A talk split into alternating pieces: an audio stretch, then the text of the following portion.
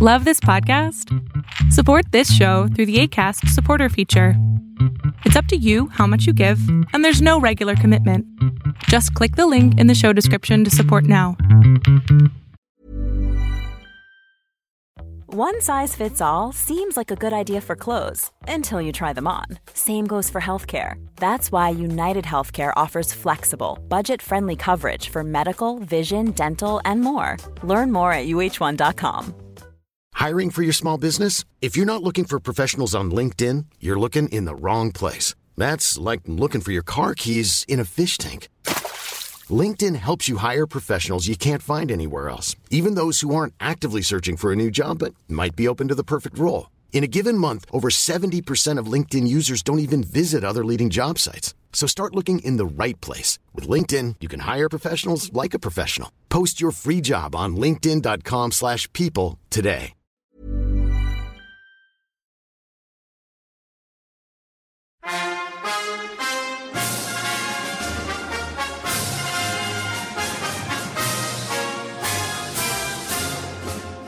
Greetings, comrades, and welcome to the Eastern Border. This time, for an extra clickbaity thing, we're going to be talking about sex and sexuality in the USSR. And most of it is going to be coming from a book which was first published in 1981, and it's called In the Name of Love by Jan Zalit. Besides the point that I haven't done that, and like I said, it's going to be a clickbaity title, this whole sexuality thing in the USSR is culturally important. And here's why. Most heard thing about sex in the Soviet Union is the classical «У нас секса нет», or «There is no sex in the USSR». These words were blurted by a Soviet woman in the heat of an argument um, when the attitudes towards sex in the USSR and the USA were discussed during one of the first American-Soviet TV connections in the times of the perestroika. Since that moment, this phrase was used as a popular formula for kind of marking the attitude of sex in all communistic and post-Soviet states, suggesting that the generations of Soviet people have grown up under the slogan, there is no sex in the USSR. But that is kind of a wrong attitude here.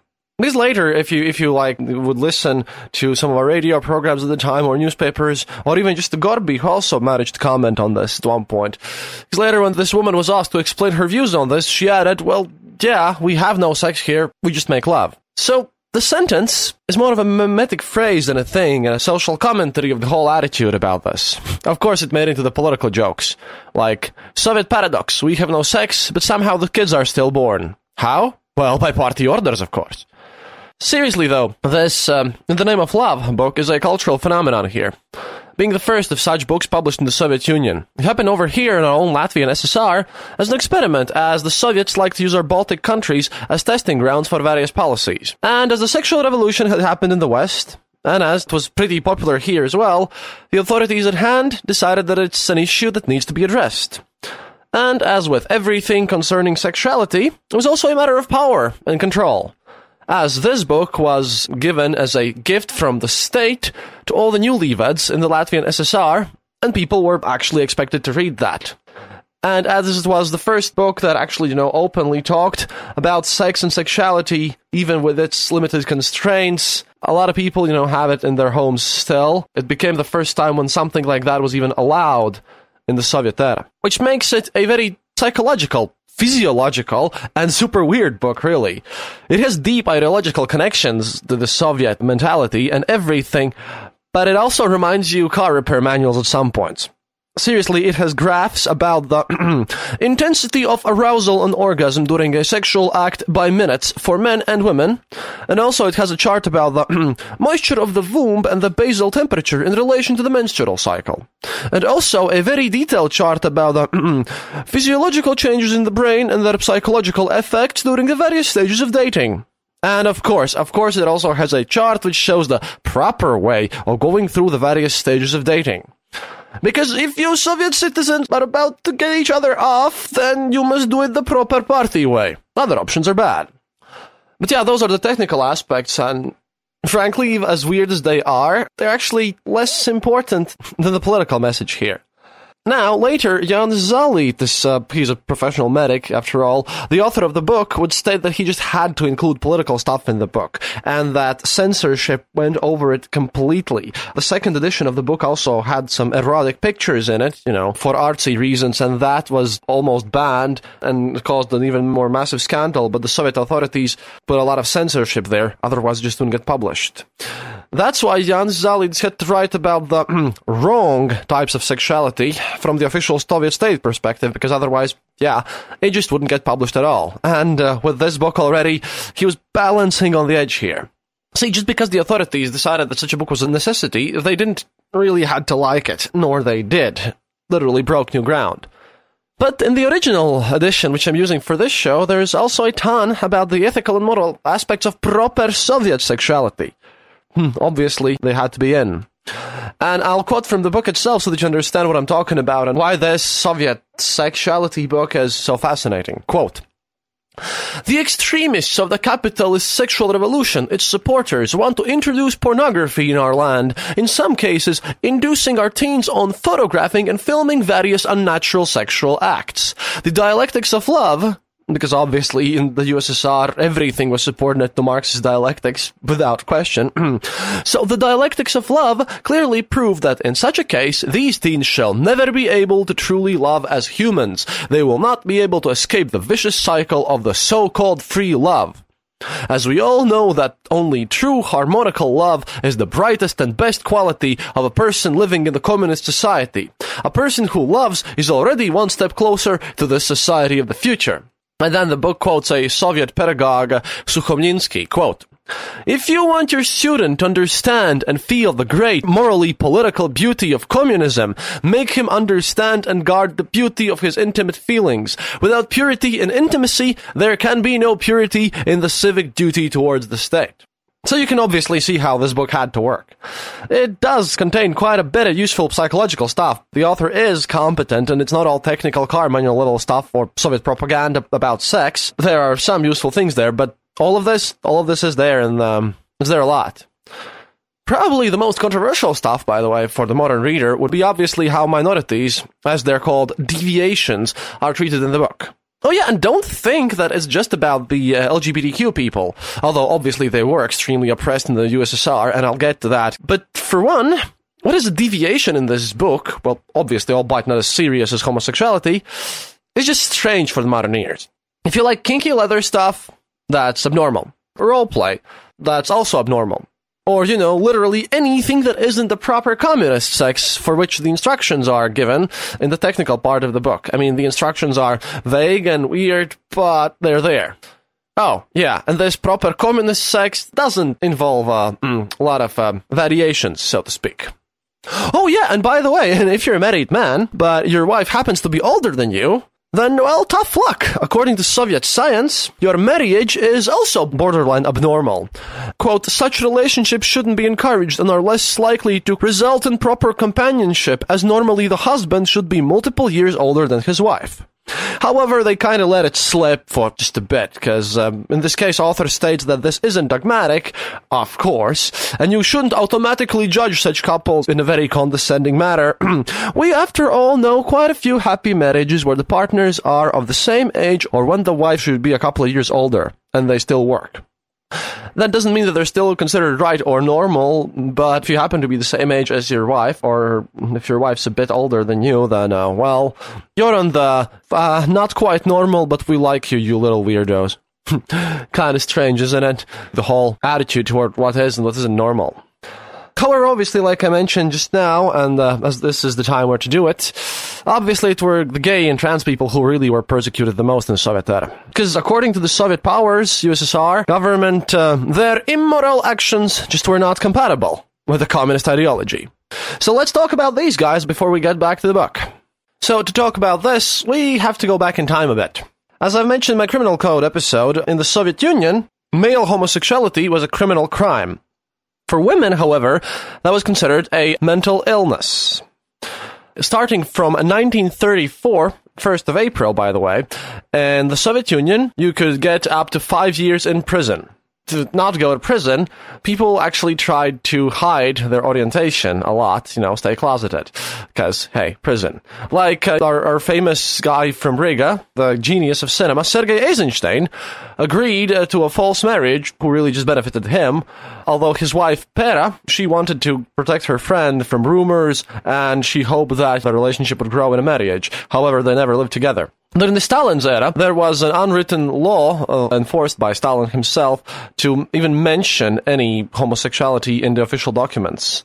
This subject was discussed in uh, the documentation of the Secret Service and very, very rarely in the higher ups of the party, which was just intended for a very narrow readership.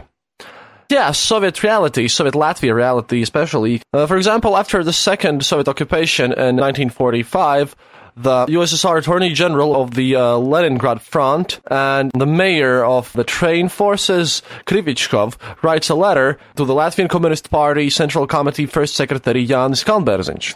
Uh, 4th of April 1945, he writes that, quote, In Riga, there has been discovered a union of pederasts with more than 30 to 40 people. We have uh, gathered and arrested 13 of them. Eight of them have been given to the courts. Five shall get fired. End quote. Interestingly enough, that in this uh, court statistics about 1945, 1946, and these numbers do not appear at all, which shows that during the Stalinist era, the um, control, punishment, and oversight of uh, homosexual people was basically what the KGB did. That was their competency. The homosexuals were sent to gulags. Many people who weren't uh, homosexuals actually, you know, witnessed a lot of a lot of homosexual stuff going on in gulags, and well, quite a few of them also got raped. And you'll never probably know how many rapes, both homosexual and not, will actually be happening in um, those gulags. Stalin's era just deleted every record of it, didn't write it down, and we know nothing of that sort of thing. During the Khrushchev era, millions of the prisoners were freed and returned to society with the amnesties and people returning from those terrible, terrible camps, uh, which they had survived and being mentally broken by this point, that was followed by a crime increase wave. During this point, the Stalinist law against homosexuality was renewed. In 1958, a secret uh, Communist Party of the Russian Federation's Ministry of Interior law was uh, published. It was the bill about muzhelozhstvo, fighting against this muzhelozhstvo, as they called it apparently, uh, the powers that be at that point thought that this plague, as they called it, of homosexuality shall be released in society together with the prisoners. And yeah, we still don't know the full text of this decree because these archives of the Internal Ministry of the Soviet Union from 1950s are still considered top secret. After this amnesty and this return from gulags in Soviet Russia, the court cases about being in a homosexual relationship was crazily increased. And to give you some data, in 20 years from 1961 to 1981, and that doesn't relate to all of Soviet Union. This is just about the Russian part of the Soviet Union. 14,695 men were just arrested and judged uh, and found guilty even in uh, Latvian SSR, which isn't involved there, it also just terribly increased because from 1945 until 1960, only 34 people were judged for homosexuality, but in the time from 1961 up until 1981, it was 268 men.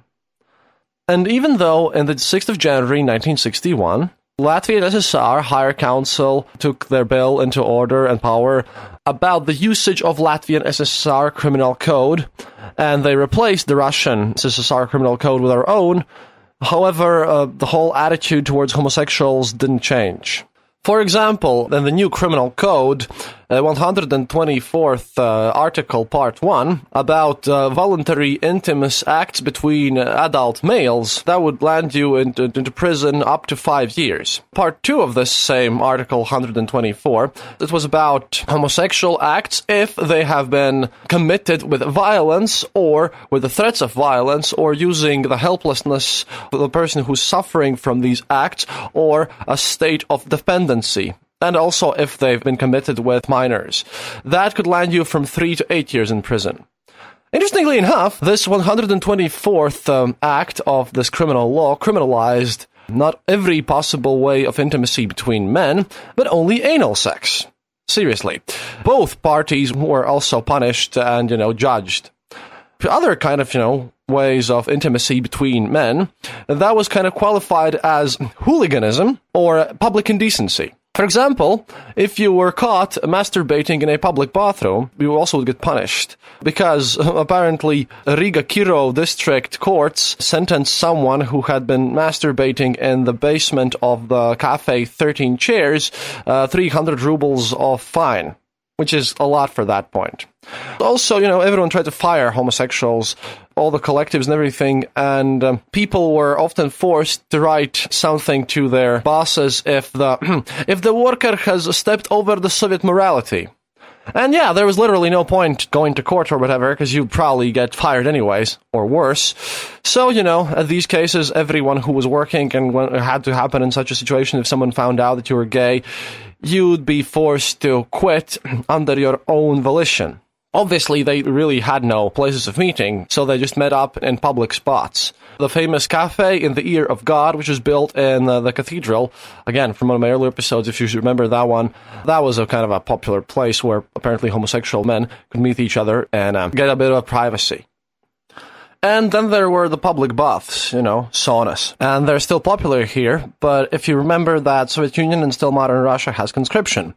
So, uh, the soldiers who were conscripts, they were taken to these public baths in Thursdays. Other days were for those who were just on their own, the civilians. And apparently, in uh, these baths, and in one of them at least, there was a kind of a stash of firewood where gays would hide three rubles, which they would then pay to the soldiers for, you know, sexual work.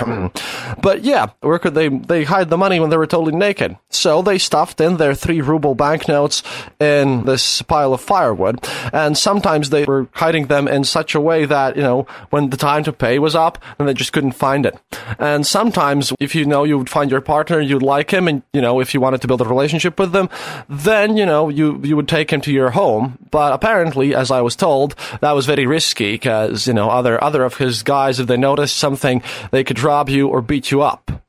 So people were really sneaky about this, and knowing the general paranoia of, of everything being reported in the Soviet Union, you have to kind of understand that for these sexual minorities, it was even harder than for the rest of us here.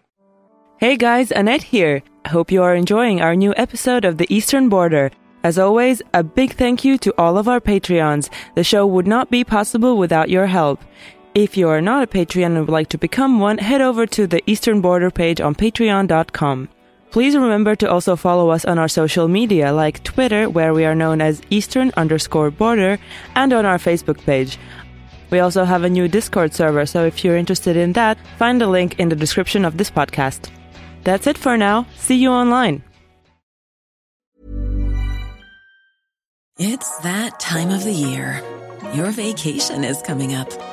You can already hear the beach waves, feel the warm breeze, relax, and think about work. You really, really want it all to work out while you're away. Monday.com gives you and the team that peace of mind. When all work is on one platform and everyone's in sync, things just flow wherever you are. Tap the banner to go to Monday.com. Life is full of what ifs, some awesome, like what if AI could fold your laundry? And some, well, less awesome, like what if you have unexpected medical costs? United Healthcare can help get you covered with Health Protector Guard fixed indemnity insurance plans. They supplement your primary plan to help you manage out of pocket costs. No deductibles, no enrollment periods, and especially no more what ifs. Visit uh1.com to find the Health Protector Guard plan for you.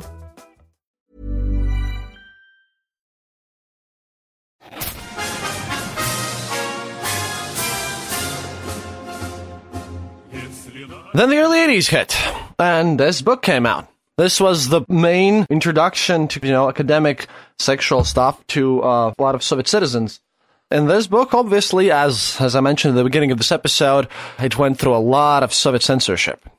This book declares homosexuality as a result of wrong sexual education and a deviation that has been caused by it, which should be treated because apparently because of homosexuality, the birth rates go down, pornography gets spread more, and crime increases. And yeah, obviously the Soviet Union by this point in the 80s, when Andropov was still in power, they did the forcible cures from homosexuality. Every patient, patient was put into a, a harsh regime psychiatrical clinics.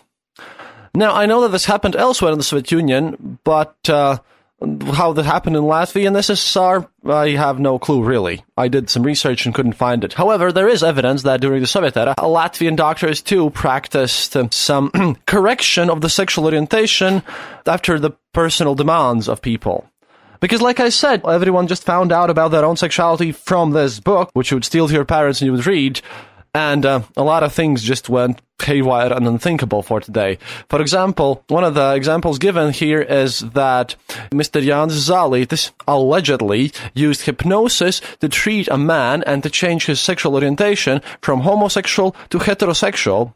We have access to various interviews with uh, homosexual Latvians from that era, uh, written by Rita Ruduša. It's a collection of interviews called um, Underground Otherness because of this book by Jan Zālītis, because like I said, that was the only thing you could read, a lot of teenagers understood their feelings and they felt them as some sort of curable pathology. For example, there's a homosexual pastor here in the Anglican Church, Māris Sants, and he's one of the people who's speaking about his studies there. He has the 11th study to be alive he was afraid that the homosexual orientation won't allow him to live his dream to actually live a happy life and have a family.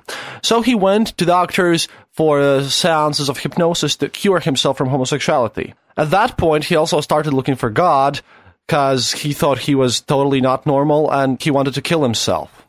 His planned suicide didn't happen just because of some random accident, but uh, homosexual suicide rates were just insanely huge in the Soviet era, as you could probably imagine. One of the loudest cases at that point was uh, a Latvian university student whose name isn't mentioned there. He, we just know him as V. He basically uh, just jumped into the river Daugava. He was singing very well, apparently, but his voice was very clearly feminine, and, you know, because of his manners and that, he was called a pederast all the time. Obviously, it's, it's very impolite to call people that way in, in these days, but at that point, it was totally normal and okay. Also, there is a there was a restaurant Jūrmala in the hotel Jūrmala, and they had a singer named Alexander, which was just beaten to death in Russia. Because yeah, there were KGB organized beatings up and uh, dealings with these minorities. Mostly, these attacks were committed by the so-called remontniks or fixers. Yeah, and they uh, often like threw people in canals after beating them up. Nice KGB organized violence against people. And also, this hatred towards sexual minorities was influenced uh, in the press as well. Like the main sexopathologist of the Latvian SSR, the health ministry, Eduards Aganovs, in the magazine Liesma, or The Flame, in 1988, which is like completely in the age of perestroika when just about to get independence, but this still is going on. He uh, there writes about male homosexuality as a mm, risky and threatening practice, which is apparently very popular among the culture workers. And another sexopathologist, Mirza Liepiņa, uh, when she speaks about uh, lesbian people in the interview the same journal Flame in 1989, even the year after that, is uh, extremely negative. She, by the way, and this is not just about homosexuality even, uh, she writes, A woman that has been correctly raised, in the very worst case, could come to masturbation, but never, never to becoming homosexual. And then she mentions that even though 25% of lesbians have tried to commit suicide, and in 3% of these cases it has been lethal, most lesbians do not want to treat themselves because they believe that it doesn't interrupt their lives. So yeah, the USSR powers problematized and like uh, worked with homosexuality in a, kind of an extremely, extremely scary aspect. And uh, another thing why I want to talk about this. See, in the late 80s, uh, AIDS, HIV, was spreading around in the Soviet Union. And uh, yeah, homosexuals were seen as the main people who are like spreading this illness on purpose, no less. At the same time, by the way, uh, contraception was kind of hard to get by because, according to official statistics, as at the late 80s, everything was on cards. And uh, for a married couple, your yearly quota of condoms were four condoms per year. Four. Okay. Uh, of course, you could buy, buy more in the black market and whatnot, but imagine that you get your nice little card and you're a couple and you can just buy four condoms per year. Excellent. And at the same time, how the KGB treated minorities, like I mentioned in the, the KGB episode, yeah, they would try to find compromising materials about you. So obviously they had a register uh, of the homosexuals and they also blackmailed them. A historian, in Lipša, writes that there was a certain KGB criminal investigation department who was responsible for this question. There was special kind of offices in the militia structures in the KGB where actually, you know, they their only job was to collect and make the database of the homosexual people and uh, you know organize these files. And very often, the homosexual people whom militia or KGB threatened with uh, criminal persecution for these voluntary sexual acts with other men, yeah, they were bribed and used as reporters. And that's one of the things that right now we're going to be uh, opening our KGB annals and all the documentation here in Latvia because we haven't done it like they did in East Germany. But if you think about it, if you're about to go to prison for five years and you're being blackmailed and threatened with you and your, your loved ones being persecuted a lot, that's a complex issue. And the KGB archives, at least here in Latvia, they make no difference between people who went voluntarily and, you know, denounced their neighbor to get an apartment and to people who are just literally persecuted and forced to work with them. Again, another complex issue, but I guess I'll get to that another day. A lot of these homosexually oriented people also agreed working with the KGB because that's how they ensured that their sexual desires were fulfilled and, you know, avoided public humiliation in prison. And about that, their sexual desires, yeah, KGB had both kind of the whip and the carrot. And sometimes we, we have reports that KGB actually needed homosexual men in the passive roles for some of their assignments. There is an agent called Victor, uh, who's in an interview given to this journalist in this storybook states that there were many operative assignments and the desires of the clients. I was brought in into a special room where there was a shower. They left a can of Vaseline, and you know, I could test out everything in my own pace. There were dildos of various sizes there. A lot of gadgets too. From all of these gadgets, I liked one stationary one. They had added to a dildo on a chair and you could sit on it. And all of this, all of this, because homosexual people, like I mentioned in the KGB episode, were among the largest group which were persecuted for there. Because, you know, it was a crime to do that, and KGB could offer you some help and safe haven. So they were forced to work with them. And another diary uh, from a gay person, Kaspar Alexander Irbe, an entry there from 8th of November 1970. But what's written there is that over the street stood a car with an army covering. Militia used them too. I understood that in the mausoleum, in the bathroom, that is, from the kind of the big cathedral uh, God's ear thing, they had a trap to capturing homosexuals. In the bathroom next to St. John's Church, we saw two young militia members going in and standing at the doors for some time. In these acts, there's a huge chance for them to bribe people or to force people to give them money. In fact, as far as I know, then there are people who do this, and they're also from the KGB, and they work with the criminal elements in organized crime to acquire resources that way. So, yeah, there were two file bases for the control of homosexual people in uh, the Latvian SSR. One was held up by the Republican Skin and uh, Sexually Transmissive Disease Dispenser, and second one was the KGB. How did you get into this file base for being a homosexual? Well, in the SDS hospital, they informed the organs of Interior Ministry about the potentially ill people. Militia also gathered this information, and they informed about this their agents and voluntary orders of peace. So they, together with the operative group, fully armed, went on raids among the meeting places of the homosexual people, and of course the Attorney General was looking all over this.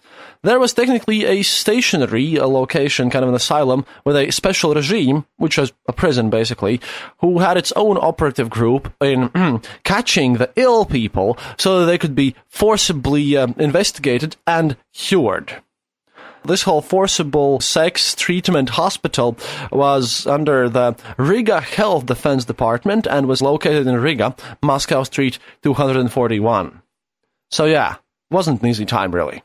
So yeah, but turning back to more general stuff, um, when I first read this book when I was like 10 or 12, I suppose, the age when you start liking girls, you you find this book in your parents' bookshelf and then you read it and it's kind of sneaky and has uh, all the stuff and then you just focus on psychology and miss out on all the censor added things really when I started this episode, I thought it was going to be a funny quip about how technical this is. Like, this is a, essentially, in many ways, a uh, machine repair book just for sex. And it also speaks about, you know, it has some good information. Like I said, it speaks volumes about how love is important and how uh, your psychological reaction to your partner is extremely valuable and how that leads to successful relationships and successful sex life. However, when I reread the book for this episode, I noticed that there's way less funny stuff than I thought had been put in there. Honestly, uh, a lot of the things that he considers normal are the rules, and everything outside these rules is pretty bad.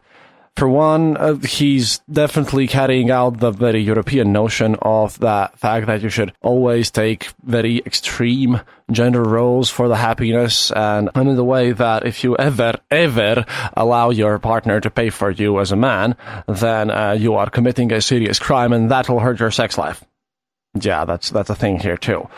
Secondly, he just writes all about how the perfect age for marrying is and, and how these moral relationships should be guided. And honestly, a lot of this is explanatory uh, because Soviet censorship and he himself, uh, Mr. Zali, this spoke about that well. It was the first book of its kind in the Soviet Union.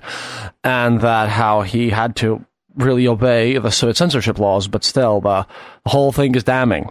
It's just super strange when all the book also containing a lot of stories from uh, failed relationships and failed marriages, and how, according to this book, the only proper way how to do it is the one that agrees with communist mentality and this collectivism. There are a bunch of address lists posted in there um, for marriage counseling, but one of the lines that struck me really hard is that you should first go to your uh, local party officer and party leader uh, before you go to any couples counseling too in this in this one and that how one should always strive uh, to be himself, but temper it with uh, normalcy so that all the relationships could be successful. It's kind of weird and uh, unexpected, really, because, yeah, I just was about to make a bunch of silly jokes about how this book has all the technical stuff, but in a way, it defines what is normal and what is not in your human personal relationship and represents in a way, even though it came out in the 80s, for me personally, it represents some sort of a super strange totalitarianism in a way. It's kind of like Foucault's Panopticon, where uh, this book, although it gives information to people, or by the way, everyone knows that sex is happening and things are going on, but it presumes that people wouldn't know, you know, anything about the physiology of their partner, which is kind of strange in these days, but hey, in Soviet thought it was a bit different because there weren't many resources about this, and like I said, this was the first book of its kind. However, the, the very fact that it defines normalcy as it reveals one thing how how this book led many people to think that whatever they liked was not normal and uh, how we have this ingrained in our culture here that this definition of normalcy and i can see how this has you know led to a lot of impacts here sure the book promotes strong family values but it does so for the very wrong reasons. And uh, what our family values are so weird in a way that it's you know, kind of hard to comprehend for me because if you want want to build a strong family, it should be built upon respect. While this book just enforces the fact that hey, I'm a podcaster, and uh, well, in the end, uh, if I intend to go big at some point, and I hope that I will, hey, guess who's gonna be mostly doing podcast work and taking care of the kids? Yeah, obviously, and apparently that makes me um, less of a man, according to this book at very at the very least. But this whole idea then the state can publish a book telling you what is normal and what is not, including in your private life, that is a direct form of totalitarianism. And even though, though this book was progressive for its era, you can really feel the distortions caused by this pro Soviet ideology and by how things get defined as normal, uh, not even talking about the homosexual people and minorities here. If you fap to porn, not normal. Pornography of any kind, even erotica, not normal and wrong. Um, all sorts of, you know, if you like anything that is basically not just the standard missionary position, mm, wrong. And at the same time, due to this uh, lack of contraception in the Soviet era, yeah, they also just speak about following the calendar as a safe method of contraception. Then again, like I said, I don't want to be completely bashing of this book because it speaks a lot about how you should try to be the best that you can be for your partner and how all these things, you know, are, are important. But in a long while, I haven't been so so stunned by the own episode that I'm making with the fact that I expected this to be a funny laughter show, but turns out it isn't. If you reread something from like a wiser perspective, then you can find out that sometimes books that are just there and are the prime source are influential. It's kind of like when Stalin did his uh, reading reform in the Soviet Union, but he taught people how to read by using Soviet propaganda, and that influenced their thinking a lot. And it makes sense too. It makes sense that uh, this book would be the first thing that you'd found out about sexuality in general and about, well, psychology of relationships. Then your views of the world could get a bit twisted. And the fact that it was given to all the newlyweds in the Soviet Union as a gift, and you know, you were supposed to read them. And the fact that the book basically, by examples, state that if you happen to be into someone as a guy, who's a bit older than you, then hey, hey, you can do that, but be super careful. Yeah. Also, it actively encourages to be serious about a relationship and all that wedding stuff, but at the same time, it sort of encourages to get married as soon as you basically hit 23 or 25. It's for extremely young marriages, at least by European standards. Also, one of the weirdest things about the book that uh, really shocked me that the author writes there, and I do not really know why, is that you shall only be happy and will have a happy marriage with your first love. And ruining someone's first love after being a silly teenager, that if you marry someone later on, then that relationship shall just pass and be terrible and bad. That kind of uh, influences the whole idea about trying to make sure that you actually build a happy marriage with your first relationship. And this is tied into uh, the whole Soviet idea of the military. They have this saying in Russia, "Baby novых нарожают," or uh, "the women shall shall give birth to new ones." Why? Well, because you obviously should marry people while in the young age, so that you can produce many, many, many kids, which can then be conscripted into army 18 years later and can be used to fight capitalism. Why not? That's normal. That's normal for Soviet era what people actually might feel and at what point and the fact that, you know, they're individuals. Oh, no, no, no. You only have to be individual and, you know, let yourself go if you are within these norms. And if you're not, if you're like me in this case, by the way, I'm having a girlfriend who's a bit older than me. She's 33. And uh, apparently that's, that's not normal too. But I would really, really be interested to find out if anyone really could affirm to this very socialist, communist, instructional sex, you know.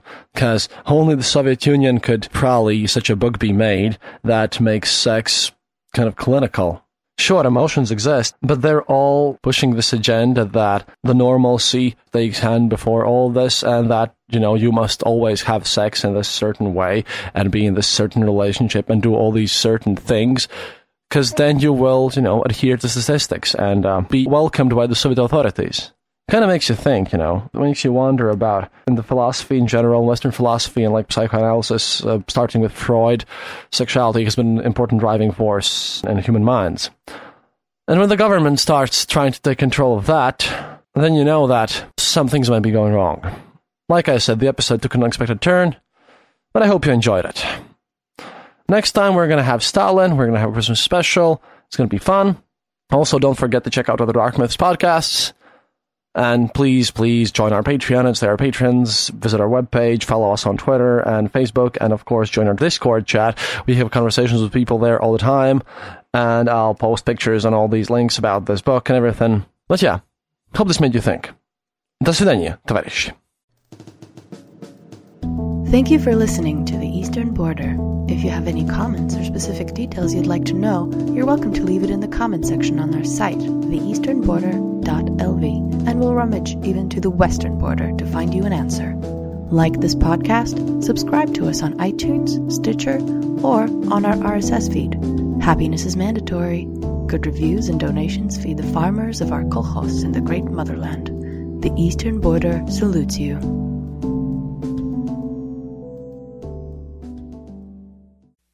This podcast is part of the Dark Myths Collective. Visit darkmyths.org to discover more shows like this one. The darkness awaits.